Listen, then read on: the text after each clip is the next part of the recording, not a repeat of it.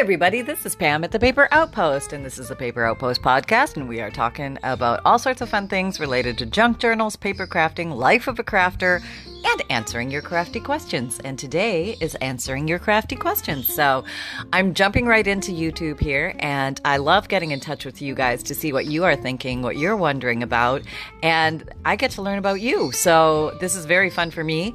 I generally don't pre read these unless it's something obvious that I've answered a million times, but um, uh, let's just jump in and see where we're going today. Okay, first one Deanna says Russian. She's referring to how to stuff a junk journal beginner tutorial editorial Neutral Junk Journal, the video that just came out um, probably a couple days before this uh, podcast.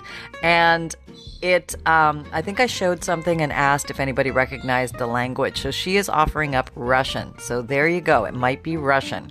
I'm always curious about these things because i love to learn what the different languages look like. I think they're so beautiful and um, i think they're so beautiful enough to actually give them a category in my fundles.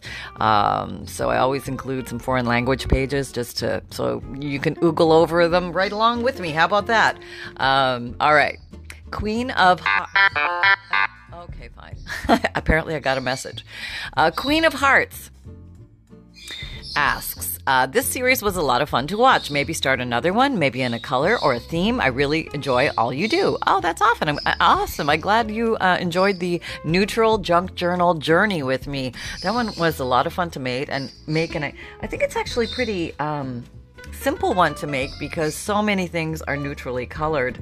Um, you know, newspapers and old book pages, and if you incorporate white and black in there a little bit eh, as anchor colors, um, and you can just go to town and have a lot of fun. So, um, and also if you're making things and you don't know, like if you're mass making things and you don't know what style or color a junk journal might be in the future, you can mass make a bunch of neutral things and just add a little splash of color to those embellishments or journal cards or journal tucks um, at the po- at the point of decorating a journal, and that will help expedite things for you when it comes to assemblage. Uh, Miss Kit says. Hi, Pam, Sunny, and the Pamettes. Pamette, that's adorable. Uh, I'm trying to make altered paper clips. I ha- I add only a thin stream of glue, but when I close them, the glue always oozes out of the sides or warps the paper or gets wicked sticky. What am I doing wrong, please? Am I squeezing the paper too hard? Many, many things. Um, I guess my first question would be what kind of glue are you using? Um, and if you're using Fabrifix, which is a, yes, you're going to hear it, clear silicone glue, fabric to fabric, fabric to paper, paper to paper. Um, it's uh, you only need a little bit of it, so you might want to consider getting one of those Sugar Bells icing piping bottles with the metal tip, so you can get a thinner stream of glue out. And um, frankly, I always get glue all over myself, and I've never really figured out a way around that. Um, I definitely get it all over myself with the Fabrifix. If you're using a wet white glue, like an Elmer's glue or a school glue, they tend to wrinkle the paper a little bit more because there's a, a larger uh, percentage of water in that glue. Um, so that can sometimes cause a bit of a, um, you know, you might feel like you have too much glue or it's oozing or it feels wet. The paper feels wet as you're working with it. Um, I would say just not knowing what kind of glue is is of concern here. I would just say use less glue. Try to use less glue, and let's see if that works for you.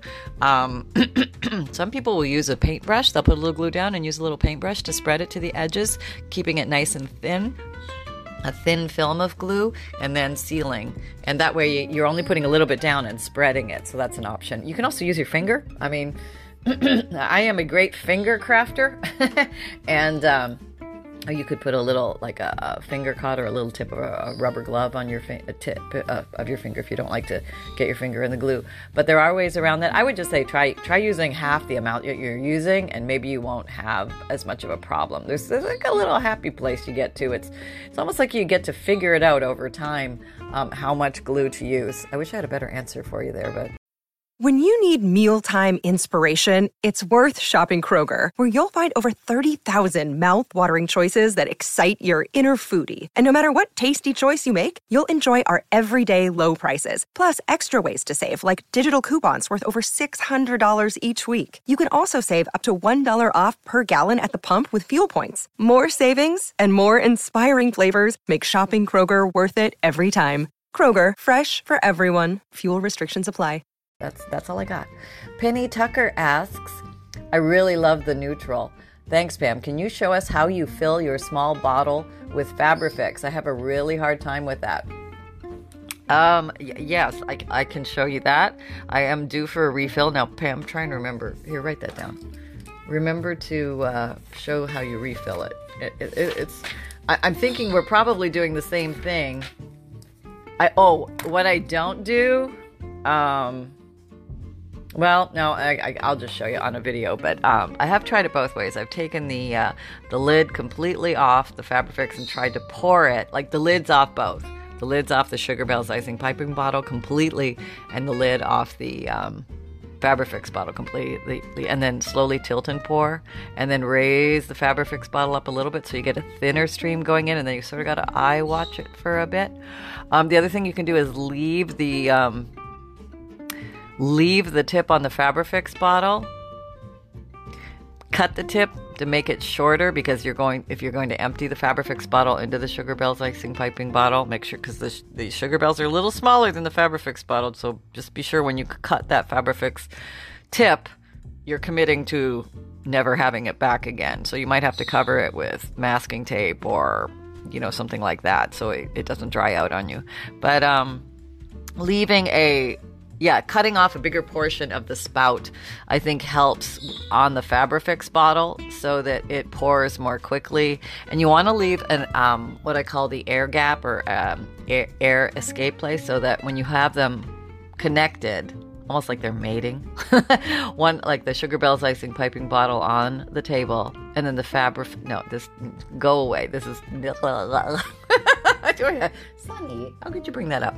But all I'm saying is there needs to be a little air gap in there so that it doesn't burp back out at you and give you a nice blob of um, glue, you know, oozing out the side. So just be mindful of that. You pretty much have to watch it. Sometimes I'll lean them up against something and let the natural gravity make the drip happen. But I check it every once in a while and watch it. D- make sure it doesn't overfill on you. Oh, I've had that happen. And you ended up with Fabrifix all over your uh, table. Um, so you kind of got to be there and babysit it. But once you do it, you're pretty good for a while. Yeah. Okay. I'll have to demonstrate that. That wasn't a very good explanation. Okay. Working on doing better. Moving forward. Uh, great question, though. Um, Eva Mahoney asks Sometime can you talk about copyright? How do you get around the copyright of pictures and things you print in your DigiKits? Are quotes copyrighted? All of that. Thanks. Wow, that's a big topic, and I do not profess to be a copyright expert, but what I can tell you is there um, the, the pictures that I use um, are copyright free and I make sure of that. I do my due diligence on those. So that takes some investigation and looking up and double checking and, you know, not trusting your initial sources and things like that. So, yeah, that does take a lot of work and it's not easy. Uh, but it's worth it. And also, another thing um, I tend to rely on is I always like to go to the old if I'm going to make a print of something. And I and I only make prints of things unless they're, you know, uh, unless I drew it myself or I made it myself. You, you are the owner of that work. You can you can draw something today and copy it out tomorrow and sell it freely, and nobody will yell at you because you drew it. Um, as long as you drew something that's original, and um, so that's okay. There are some dates that are helpful to remember. They change every year. It advances one year. I don't know what the exact year is right now because I generally get stuff that's even older than this date, but it's probably somewhere between 1923 and 1926. You'll probably have to look it up to be sure. Um, and uh, anything before that is considered copyright free in most areas. It's probably not 100%, so you still have to double check and do your due diligence. Uh, but then, um, and copyrights can be I want to say reignited, but like something can go into copyright free land and then somebody come can come along and copyright it again. So it's very tricky. It's very complex. Um, it can be done. It can, it takes time to figure it out. Um, and uh, yeah, there's a lot of good videos on the thoughts about copyrighting things when you're working in the craft world. So I, I recommend you spend some time watching those videos and educating yourself on, you know, what's okay to do and stuff like that. There are a lot of sites that you can buy pictures from that are copyright free. Like you have to join the site and then probably pay something to join the site. And then um, they do all that legwork for you. And, or there's also the whole copyright thing of, you get into different areas. Like it's copyright free for personal use, but not commercial use. And then you get it's copyright free for commercial use, but only if you give the um, creator credit. Or it's copyright free and for commercial use, but then we'd we'd appreciate it if you gave the original author credit. It's not mandatory. There's like a, a million and one different categories, which makes it very gray and scary, and I get that. Um, like I said, I'm not a professional in that department, but I do the best I can to do my due diligence on the um, pictures that I use. So um, I probably make mistakes, um, but I am doing my best to not. and um, because I really do think there's a lot of beautiful imagery from hundreds of years ago that needs to be uh, revisited and exalted and shown and enjoyed and brought into people's crafting. And and it's okay. It's okay. Yeah. Um that's a very deep topic. Oh, we could talk about that forever, but like I said, I'm not an expert in that, and I don't want to give you too. I don't want to tell you something that's wrong, basically. So uh, check with your experts, whoever they are. I don't know, uh, your lawyers, your copyright experts, your your um, yeah, those folks. Okay, um, Alice Nenegar asks, who knew all the possibilities using neutrals? I love, love the idea. That's great. Um, you know, that's absolutely it. Sometimes we'll look at something neutral and think, oh, it's so boring. It's neutral. Look how blah, boring, bland. It's vanilla. Just yuck, you know? But really, really in the neutral, there lies so much excitement. You just got to look at it with a new, fresh eye.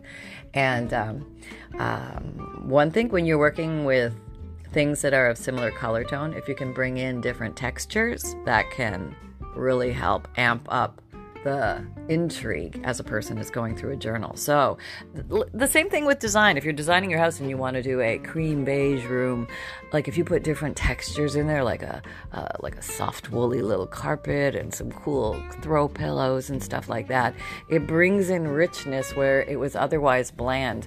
And I think that um, with the paper and with fabric, we can really bring in textures of all sorts with string, with twine, thread, you name it. Um, we got it. We got our texture. We got it rolling. We got it going. And we can go places with that. Um, Alice Harbor says, um, that old coin is so cool. Sometimes I'm lucky enough to find a Canadian coin amongst my change. okay, sorry, I have to laugh because I grew up in Canada and we always wanted to find an American coin. um, but uh, because it was worth more than the Canadian money, that's why. But um, that is that is just so funny.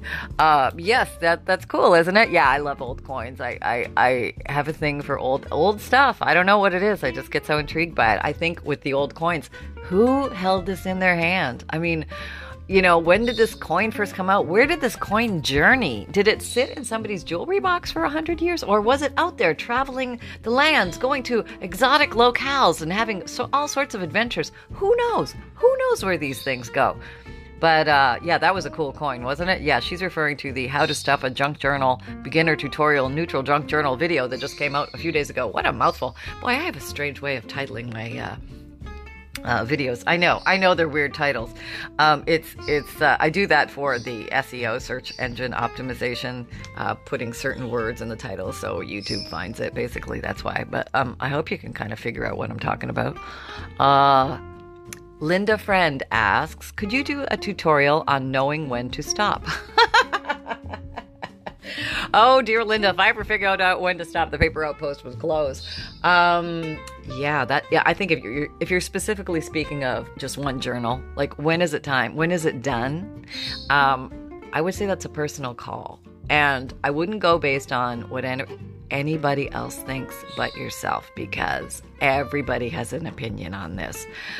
I have had so much flack just from my chubby journals, and I have the other half of the population loves them. They're like, oh, the the stuffier, chunkier, more stuff in them to explore, the better. Then there's the other world of white. There's nowhere for people to write, Pam. You've you've taken all the pages for your own fun, and you've left no space for anybody else to have any fun. Look at you. That's so selfish of you. How could you do that? and, uh, all I could say is I couldn't stop having fun. um, so I would say do what is fun for you. If you want to make journals that have more dedication to writing space, leave more writing space. If you want a book to lay like a regular book lays where it doesn't bulge out, make them like that. If you want to put a lot of stuff but you still want to have them lay flat, make a wider spine. That's how you fix that and put in more signatures.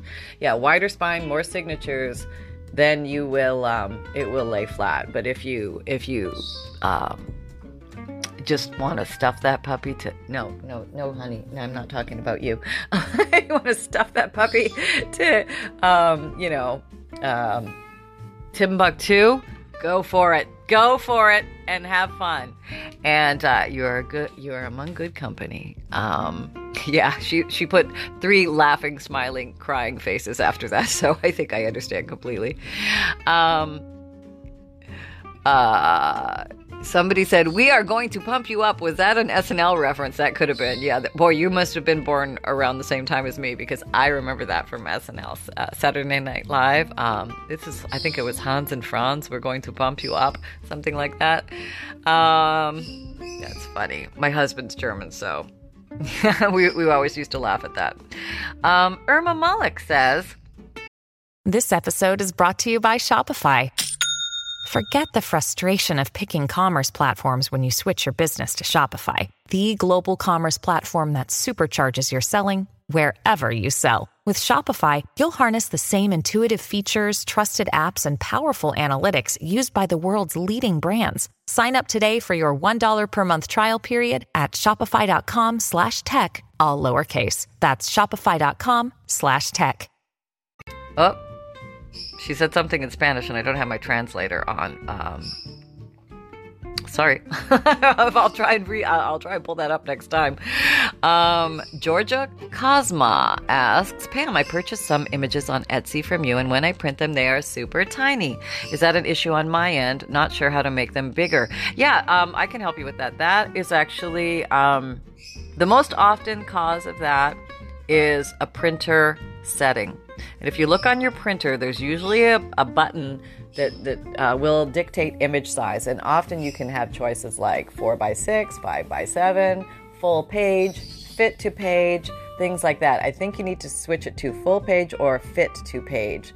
Um, there might be different variations in the terms on different printers, but usually that's the fix. Yeah. Okay. Uh, Catherine Windsor asks, do your DigiKits have to be printed as a whole page, or can you print an individual picture one at a time? I have a tiny pocket sized thermal printer that only prints black and white, but could print some of your smaller images if they are individual and not the whole page as one. I hope you're understanding what I'm asking. That's a good question, Catherine. Um, I, I put them in two different formats. They are in JPEG and PDF. Now, I am not a wizard with um, image management. I know that you can definitely print them all out on one page. That's basically what they're truly designed for in a regular, um, you know, printer that you have at home. I have no idea how that would work in the little printer. I'm assuming it would just be a very tiny version of that. Um, if you can get into the PDF, I'm not sure if it's the PDF or the J, JPEG where you can manipulate the image. Like maybe you can take that and put it into something like Microsoft Publisher and you can like crop and make something the whole page. You could you could alter and only get one picture if you wanted to do that. Now I don't know how far or how adaptable the little thermal printers are. Probably others know the answer to this. Feel free to post comments somewhere out there in relationship to this great question. But um, yes, I think there is a way to do it, but sometimes you might need extra software uh, to do that to manipulate your pictures. Maybe Canva, you might be able to do some picture manipulation as well that way. That might be a possibility. The Canva has some free um, a version of it, so you might be, be able to, to do that. Um, I hope that helped. Okay. Um, okay. Um, Sweet B52 says, Uh oh, I have to keep the sound down. All that moaning, my two sons will say, What on earth are you watching, Mom? That's an awful lot of moaning. Who was moaning? Was I moaning? She's referring to junk journals, neutral journal ideas, almost finished, beginner tips. Was, was I moaning? oh, I, I think I might have been falling in love with some ephemera. yeah, I probably make goofy sounds like, "Oh, don't you love this paper? This is such oh, this is wonderful. Look at that." Yeah, that that would probably be me moaning. yep, that's about the moaning I do. um, I really do like the old papers. Um, goodness gracious, where where where has this podcast gone? Um, Ginny S asks, Do you ever, by accident, glue pages together in your journals? Any way to fix that? Ah, yes, Ginny, absolutely. For all the time, every day, every journal I make, I accidentally glue pages together. Sometimes there's glue ooze and I just get the tips of pages glued together. The Fabrifix, if you're gentle with it, is not that hard to tease apart, but every once in a while you're gonna get a tear, you're gonna get a rip. Um, you can either work with it like the glued pages together. Like you can say, okay, my pages are glued together. They are now one. I ignore it and I'll really glue them together, shove some more glue in there and just make it one page. Or you could turn it into a big pocket, like a um, uh, horizontal pocket in your journal. That's another thing you can do. Or you can get in there and tease them apart and just hope that the gods are on your side and that that page comes apart. And if it doesn't, you have the grand opportunity to get in there and repair it uh, by either uh, working what it, working it into the design or covering it up or maybe um, adding something to it, putting a little piece of paper there or a sticker or something like that. There's usually a, a pretty easy, quick fix to uh, deal with those issues. And you know what? I would just say embrace that. That's going to be the journey. If you really love to get in there with your sleeves rolled up and your inky fingers and start making your journals, the glue's going to fly. It's going everywhere. It's going everywhere, sister. And um, yeah, pages stick together. Okay. Um, Suzette Faircloth. Oh, I love that name. It sounds like a movie star. This is welcome. We're having Suzette Faircloth in today, uh, and she's going to be talking to us about her latest film. Yes, Suzette, what do you have to say? I am loving this new neutral journal. I can't. I can never get my signatures to be evenly spaced, no matter how much I measure. Any suggestions? Um, did you see? Okay. Um, it's a little, you know, we go for pretty darn good here. We don't go for perfection. Um, if you measure them or if you use a template, that might make your um, hole punches more accurate. Um, but it, that what what I, I don't know how many journals you've made, but what I would say is make a ton of journals and then double check in my well, actually, do this first. Go back and look into my playlist called Journal Construction Covers, Signatures, and Spines. And you're going to see a lot of different ways to make spines and uh, insert signatures. A lot of different ways to do it, and tips and tricks are shown how to do that. This is probably one of the number one things people have trouble with. It's getting those signatures in the correct location. And um, I would say just keep making journals, keep tweaking it a little bit, try the templates. Maybe the template is the way for you to go. It's like basically just cutting a piece of cardboard, putting the holes, measuring, putting the holes exactly where you want them, then punching those holes with your template in in your into your spine, and then they should be evenly spaced. Um, I think you'll find after a while you won't need the template because you'll kind of just know where to put that dot and and I or that hole and I I put my holes in. They're pretty darn close. Sometimes they're a little off, um, but I also ask myself, you know, is it is it destructive to the flow of the journal or is it something that I can massage into place by moving things a little bit or I can build up one signature a little fatter than another to absorb the vacancy? Um, so there are kind of little ways around that if you keep uh, keep scratching your noggin and something will, something will happen. yeah, there you go. So I hope you guys are having a dandy day. Um, we are so appreciative uh, for you being here, and we we certainly um, are thankful to know um, that we're all hanging out and crafting together. That, that, those are good times. Um, so let's let's forge forth and craft some more. So we'll see you next time at the Paper Outpost. Uh, Uh, what is this, Sunny? This is the podcast. Yes. Okay, this is the podcast. And uh, we will talk to you next time. Happy crafting, everybody. Take care. Bye bye.